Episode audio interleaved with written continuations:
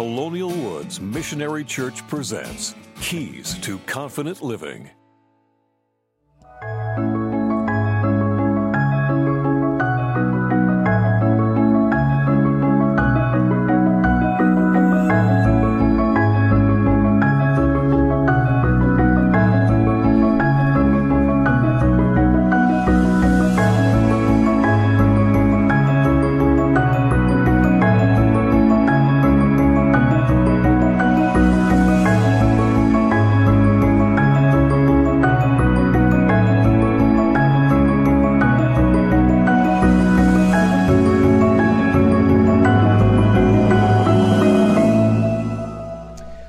Great to be with you this morning, church. And if you're joining online, I want to welcome you as well. And if you have your Bibles, love to have you take them and turn to Daniel 6 as we get to work this morning, continuing a series that we began last week called Stubborn Prayer, based on verse 13 out of chapter 6, which is He Still Prays. And uh, we're looking at the life of Daniel, the book of Daniel, and what we can learn about prayer and stubborn prayer through the book. And so, if you joined us last week, you know that we started a project called Project 613, twice a day, 613 in the morning and the evening, just encouraging folks to go to prayer.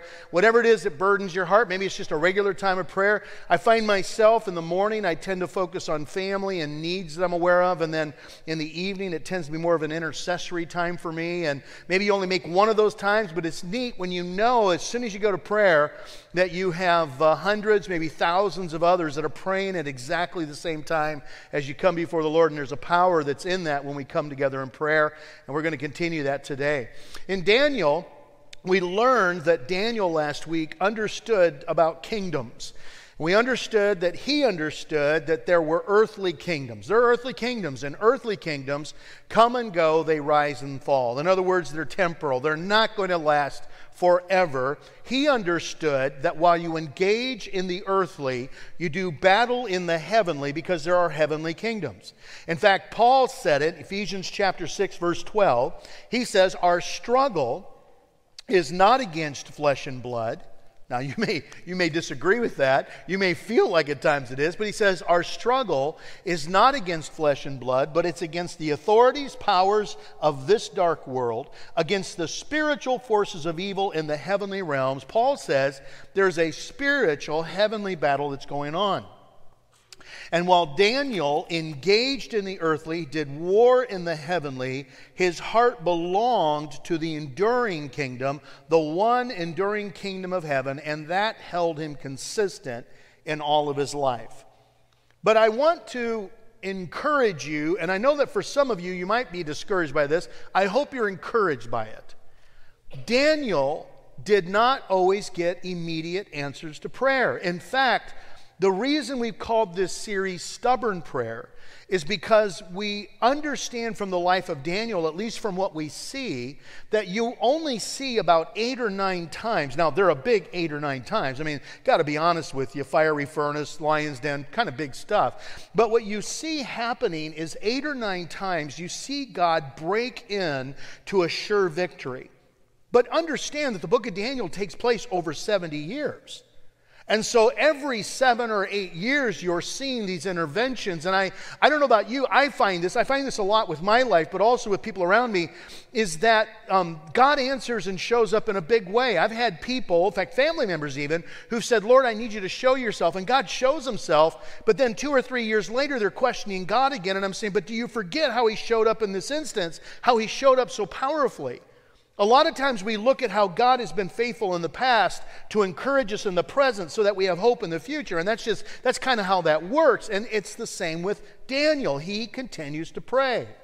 It reminds me a little bit of a movie that I watched actually two or three weeks ago. And I'd seen it before. It's, I don't know, probably five, six, seven years old. It's called Imitation Games. Any of you know that one, Imitation Games? It, when I tell you the kind of the, the story, you might recognize it. I don't know that it was a big time movie, but it was, it was set in World War II, and it was the endeavor by the British. It actually started MI6, which is the spy agency, kind of got developed in the mid 30s. They, it was brand new, and they were trying to break the German Enigma code. Uh, the Enigma machine was a machine that the Germans used, and what would happen during World War II is that the Germans would actually transmit their plans over the airwaves. And it's frustrating, right? Because everybody could hear them, but they were coded. They were coded messages. And then on the other end, wherever they wanted the code to be deciphered, they had this machine called an Enigma machine.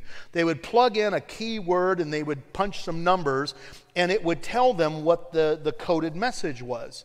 And they were trying to break this code because they knew if they could break the code, they could discover what the, uh, what the Germans were doing and what their next plan was going to be, what their strategy was. And it was incredibly frustrating.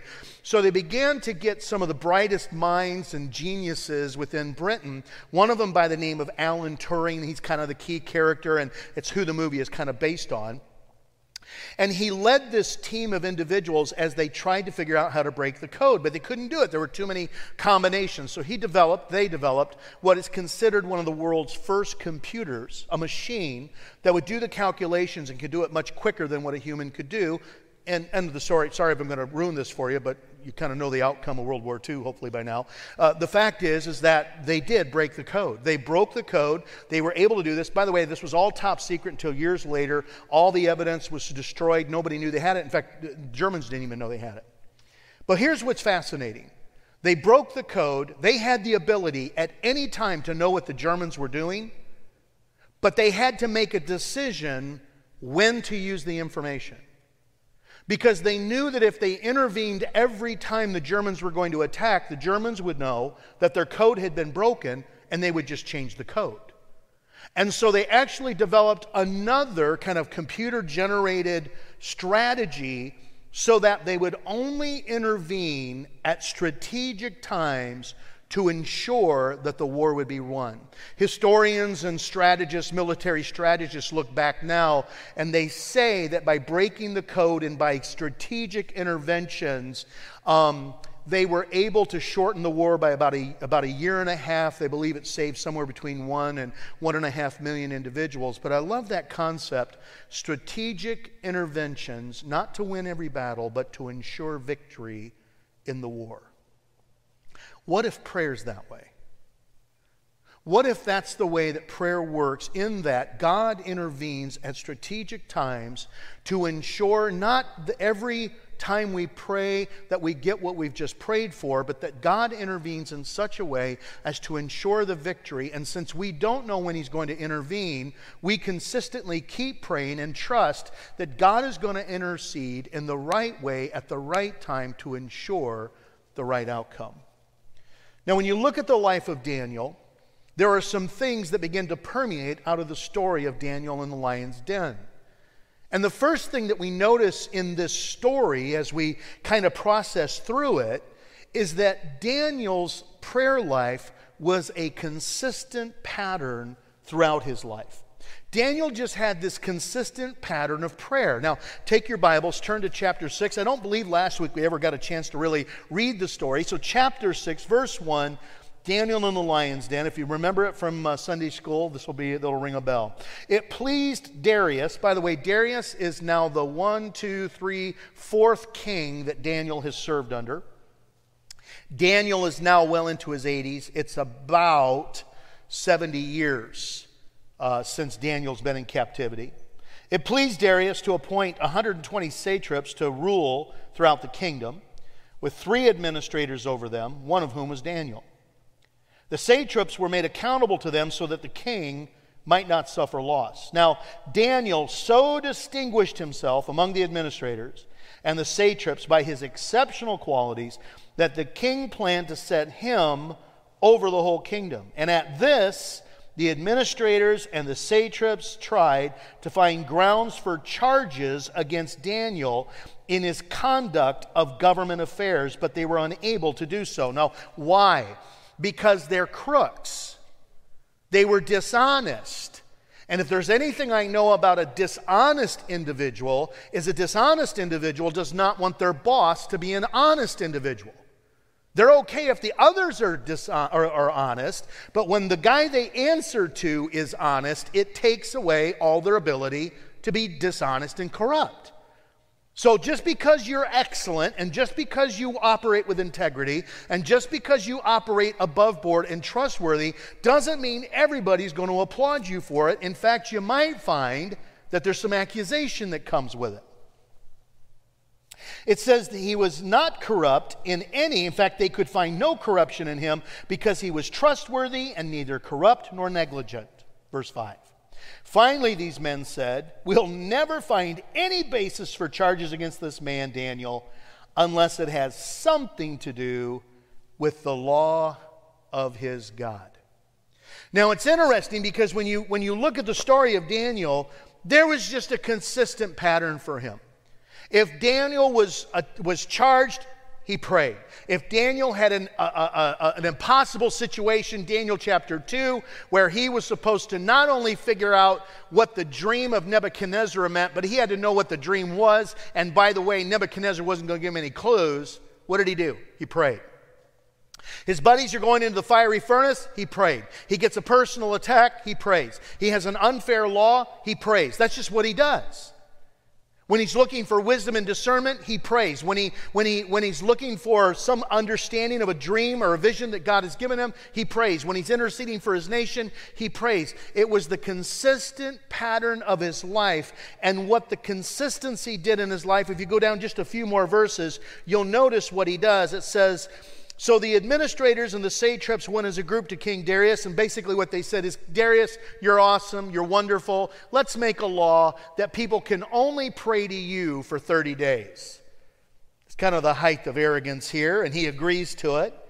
And they established that anyone who prays to any other god or anybody else other than Darius for 30 days is going to be thrown into the lion's den.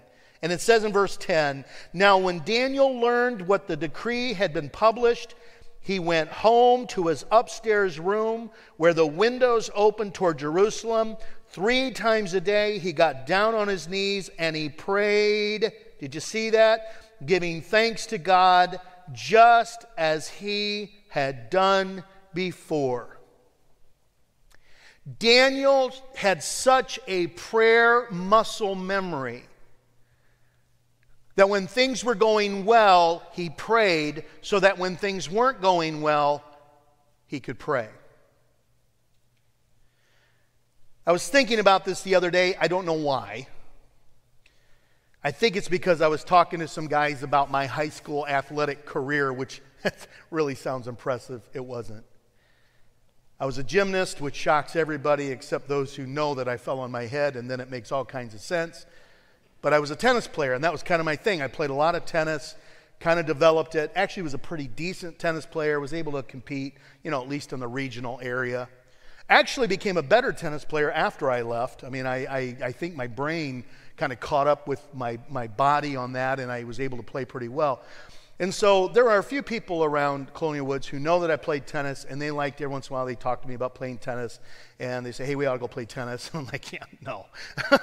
it's, I mean, but by the way, I still in my brain I'm a really good tennis player. I mean, in my brain, I, I, I know what I'm supposed to do, and I even think my muscles remember what they're supposed to do, but it's just like my body won't kind of keep up. So if you could shrink the court, I think I could really be competitive. But the other day, I was thinking about playing tennis and about getting out there again. And um, I'll, be honest with you, I think in the right circumstances, I could be competitive. Because I, I, I have two, two shots that I think I can still hit really well. I, I believe I still have a really good forehand. I never had a good backhand, I had a killer forehand. I think I still have a good forehand, and I know I can still serve. And you're saying, well, why would you say that? Because I hit thousands and thousands and thousands of serves. I was talking to Dale Voss in the last service, who's a coach here locally, and I said, Coach, I'm telling you, I hit. And the reason I did it is, is because I struggled my first year playing varsity uh, tennis in pressure situations in doubles, I would double fault because what you do on that second serve, the pressure's on and you pull back and you kind of you do things you're not supposed to do, right? You you kind of you become too tight, and I would double fault in key situations, and so I told myself I am not ever going to be that person again. I got out with hundreds and thousands of tennis balls, and I would hit serve after serve after serve after serve. And because I hit so many serves, I knew that in a pressure situation, I could just trust the serve. And it became one of the strengths for the rest of my tennis days. And prayer becomes like that. Prayer becomes a muscle memory that as you as you practice it and practice it and practice it it becomes such a normal thing when you're in pressure situations. Daniel had a consistent pattern of prayer. Now the second thing i notice about daniel is that prayer permeated his life three times a day. You'll notice it says three times a day. In fact, it was such a consistent pattern that they even knew where to find him. They basically he was arrested while he was praying because they knew that he would pray three times a day. And it doesn't say exactly when he does it, but we assume that he does it in the morning and sometime in the early afternoon and in the evening, only because it says he went home. That means he was doing his duties and he made. And by the way, when I say it was permeated his life, these weren't like not that this is bad, but these weren't just quick prayers before you eat he actually had an appointment to go and do it. He had to make the effort to leave the court and to go to his home, to go to his prayer closet, his prayer room with the windows, and go to prayer. It was something that permeated who he was. Now, we don't exactly know when it was, but we know, we assume it's first thing in the morning.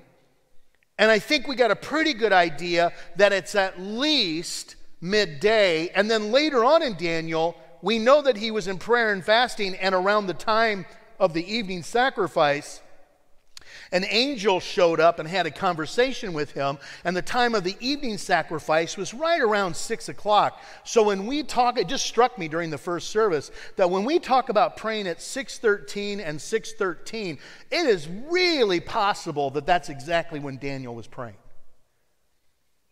And it just permeated, it saturated his life. And I'm going to say something that sounds a little bit unspiritual, but I, I want you to stay with me. When you have permeated your life in prayer, I'll make the observation about Daniel. Daniel so permeated his life in prayer that it says he was a man of wisdom, tact, and understanding. Wisdom comes from the Lord. Wisdom is the ability to, it's, people say, well, life, no, life gives you wisdom. No, life gives you experience. Wisdom is a gift from God, and wisdom is the ability to take information and apply it appropriately. Tact is the ability to speak appropriately, even toward antagonistic individuals. Understanding is the word discernment, it means to just simply understand a situation. Where did that come from? It came from a life permeated in prayer. Because prayer is not a genie in a bottle. Prayer is not to get what we want. Prayer is not, hey, let me rub this thing. God shows up, poof, He gives you what you want. Prayer is relationship. Prayer is, is, is air through the Holy Spirit in our communion with God. Prayer is fellowship with God. Prayer is worshiping God. And so he so was used to being in the presence of God that at key moments in his life, when he needed it, God gave him the right information at the right time. And you're saying, how can you prove that? Daniel chapter 5.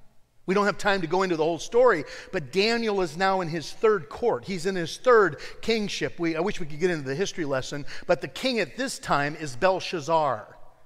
And Belshazzar is even more arrogant than his grandfather, Nebuchadnezzar. In fact, he's so arrogant, he decides to have a little party and he says, Hey, how about, hey, I know where there's some nice stuff. We stole a bunch of sacred stuff from the temple in Jerusalem. Why don't we use that as our party wear? And so he takes it, he's drinking from the gold cups, he's all this stuff that's been set aside for God, and there is a hand that appears in the party room and begins to write four words, four, four words on a wall. And everybody's freaked out because they don't know what the words mean. Finally, the queen mother, grandma probably, says, Hey, I remember there was this guy, Daniel who could, who could know this stuff. And so Belshazzar brings Daniel before him. Daniel chapter 5, go read the story. It's kind of incredible. And Belshazzar says, Hey, I just want you to know, buddy, if you can answer this and tell me what those words mean and what they say, I'm going to give you all kinds of money. I'm going to give you all kinds of honor. And oh, by the way, I'm going to elevate you to third in the kingdom. Daniel looks at him, verse 17, chapter 5, and he says this, uh, O king, he said, he says, you can keep your gifts for yourself and you can give your rewards to someone else. Nevertheless, I will read this writing for the king and I will tell him what it means. And here's what you don't see he did not stop and pray, he didn't have to. He had already prayed. That's not conjecture. Chapter 2, when he's surprised, what does he do? He goes back, gets his buddies, goes into 24 hours of prayer and fasting, asks God for an answer. He is confronted in a pressure situation. But he has the pattern of prayer and he's already permeated in prayer. And by the way, the party probably is taking place at night. So he's already spent three seasons in prayer that day. The king brings him before him. He says, Hey, answer this prayer. And he goes, What? I'll go ahead and I'll do it right now. And he tells them exactly what it means and exactly what it says. And oh, by the way, don't want to ruin the rest of the story, but that's Belshazzar's last night as king. Now, I'm not trying to be unspiritual. It is never wrong to stop and pray. It is never wrong to fast. It is never wrong to intercede. But here, did you ever think that you can be walking with the Lord so closely? Did you ever think that prayer could be so much a natural part of your life that when you are confronted, you'll just know how to answer. I don't know how many of you were here yesterday. It was uh, Get in the Game. It was a men's conference. Great day, by the way. I was so honored for us to be able to host it. Hope we can partner with them again. The last speaker was, was my favorite of the day, although the breakout sessions were great. His name was Sheriff Chris Swanson. Some of you know the name became nationally known, in fact, worldwide known after the, the, the, attempted or some of the possible riots that happened back in May 30th, uh, 2020. He's the sheriff of Genesee County, by the way, a dynamic believer, great speaker. And he told the story of how he went up, and he's the one who took off the helmet, uh, put his helmet under his arms, collaborated with the black pastors that were in Flint, took a very hostile situation. God used him to tone it down, and it really made national and worldwide news. And Chris yesterday shared the story how, in the moment, he says, You're going to think I had this incredible plan. You're going to think that I had all this design. He goes, I had no idea what I was going to be doing. And he didn't have time to stop and pray other than, God help me. But he said, if you ever want evidence that the Holy Spirit can break into a situation and take over a situation, he said, that's the evidence because he says, I'm not smart enough, I'm not fast enough, I would have never had the ability to orchestrate that event. But as you watch the video, he says, I watch it now, and the Holy Spirit was all over that stuff. And I would just dare say, because of the rest of the story that he told, the reason that Chris was in the position to be able to be used of God in that instant, and God poured himself over that particular high intensity situation, is because he already had spent time in prayer. And I just want to encourage you with this. This isn't, to, this isn't to discourage you from seasons or specific times of prayer, but just think about this. Could my life be so permeated in prayer that I wouldn't have to stop because I already did? Um, we. Uh, we pray over our kids and uh, have always laid hands on them and prayed over them and pray blessing and, and pray covering and pray safety. And especially when they leave the house, when, when Brittany went to uh, uh, Denver a couple weeks, we prayed over her and asked for God's anointing and the Holy Spirit to lead her and blood of Jesus Christ to just cover her and all kinds of stuff set her aside.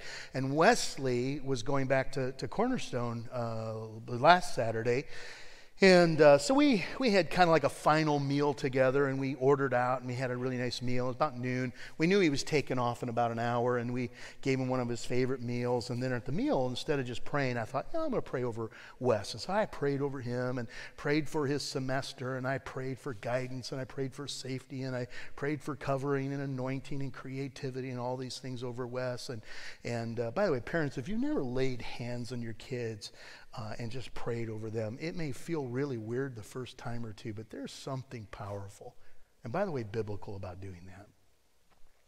That they remember, by the way. And so, about an hour later, Wesley, we're getting ready to say goodbye, and I hug him, and Tammy hugs him, and, and Wesley looks over and he goes, um, You going to pray? I already did. I did it an hour ago. I said, It doesn't leak. It's still good. He started laughing. He goes, Oh, that's right. You know, and I said, I'll pray again. I prayed over again, man. I prayed all the same stuff. But it was really funny because I'm thinking, No, no, no.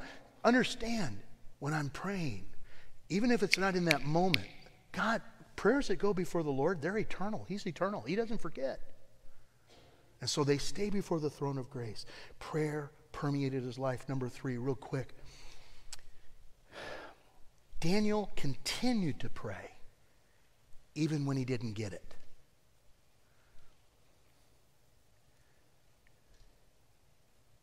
How many think Daniel, when he was 13 to 16 years old and was first taken into captivity, how many think maybe Daniel prayed, Lord, deliver my people? Anybody think maybe he did that? Okay, you didn't raise your hand, but you should. He did. He didn't want to be in captivity. It was 70 years before Daniel got that. Daniel chapter 9, which is what we're going to look at next time we dig into this together. Daniel chapter 9 he is begging God. He says, Hey, God, I'm watching the word. It seems to me like this whole captivity thing was supposed to be like 70 years, and it's been 70 years. Why does he know that? Because I'm 70 years older. He knows this. He's 80 some years old now. He's going, Hey, when's this going to happen? And by the way, we do know when it happens. It happens in the first year of Cyrus, the king of Persia. So we are now through five kings. Daniel has been praying for 70 years.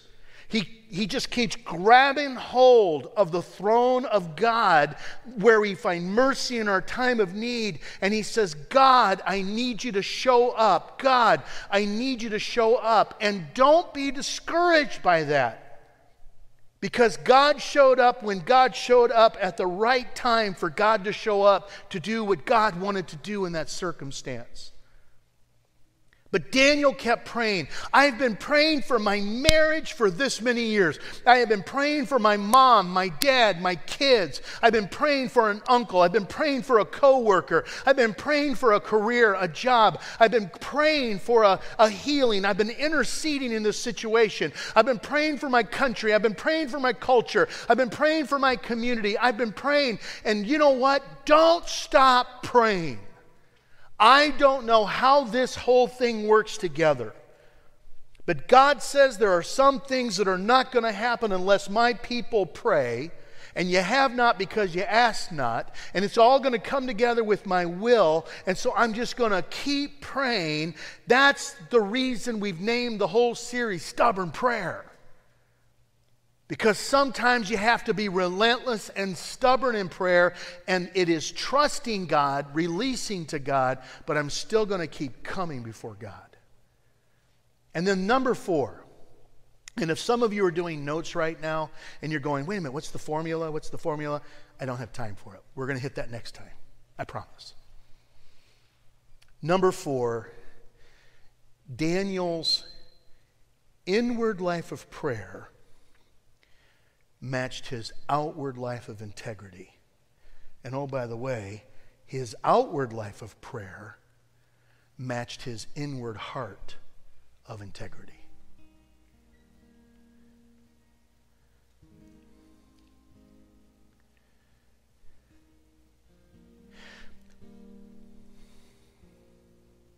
We don't earn answered prayers through our righteousness. I want you to understand that. Lord, if I'm good, are you going to answer my prayer? We don't, we don't earn answered prayer. But Scripture testifies, but there is something powerful about the prayer of a righteous person. James 5:17 and the King James says it this way, the prayer, the fervent, effectual prayers of a righteous man availeth much. Translation When I'm right where I need to be with the Lord, I think of it this way is that I can I, I should always and can always come before the Lord in seeking forgiveness. But there is something about being able to come before the Lord and know that my outward life is consistent with my inward life, and my inward life is consistent with my outward life. And there is something powerful about that.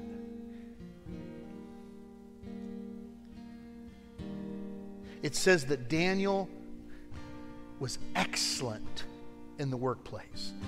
Do you ever wonder if God cares about whether or not you do a good job? All due respect, your boss might be a jerk, then do excellence to honor the Lord. He was trustworthy. He had integrity. He had character. No corruption could be found in him. You think God cares about that? It's in His Word. Why do you think that's more testimony? The Lord called him highly esteemed. There's something powerful about that.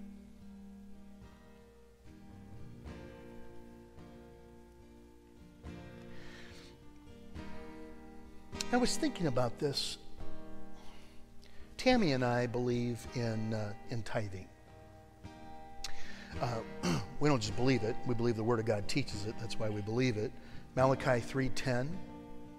It's a principle all throughout the Old Testament. God, ex- God wants us to give the first 10% of our income to Him, and then we make offerings on top of that. That's a biblical model, it's a biblical po- principle. And we believe that God honors that when we give Him that. And it's, it's actually a promise in the Old Testament, uh, Malachi 3.10. The Lord says, bring the whole tithe into the storehouse and test me in this and see if I will not throw open the floodgates of heaven.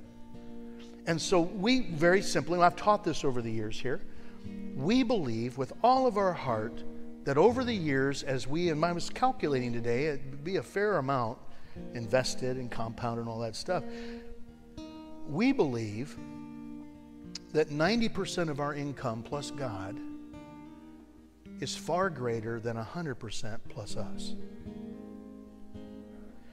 And that is a principle that we have had in place our entire married life. What if prayer was the same thing? I don't have time to pray. I can't take this to the Lord. I gotta, I gotta, I gotta control the situation. I've got to jump into the situation. I have to manipulate the situation. I have to, I have to try to, I have to try to twist the situation. I, I've got a busy day at work. I, I've got all this to do. What if, what if 23 hours and 30 minutes plus God could accomplish more than 24 hours and only you? What if, um, that's if you did 15 minutes twice a day, by the way. What if 23 hours plus God could accomplish way more than 24 hours plus you could?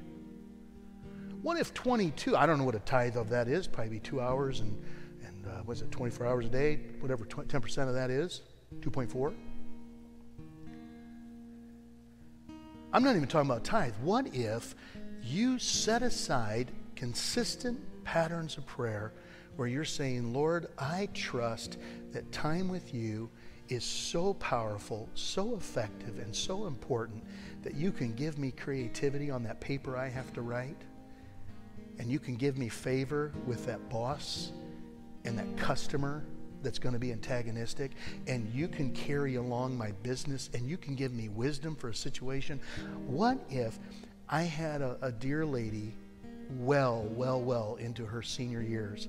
who came up to me after the first hour and she said, Pastor, years ago when you first came here, she said, Was that long ago? I said, That was a long time ago. It was 18 years. She said, 18 years ago, you challenged us and you talked about tithing and you said if you you tithe for two months and if you believe that somehow god cheated you you said pastor you'd give us our money back and i'll be honest with you i looked at her and i said you're not asking for your money back are you that was a, that was a, that was a long time man here's what she said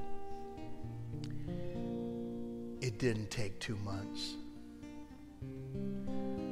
Pastor, the Lord was faithful immediately. She said, We have tithed ever since. And she said, Prayer is going to be my new tithe.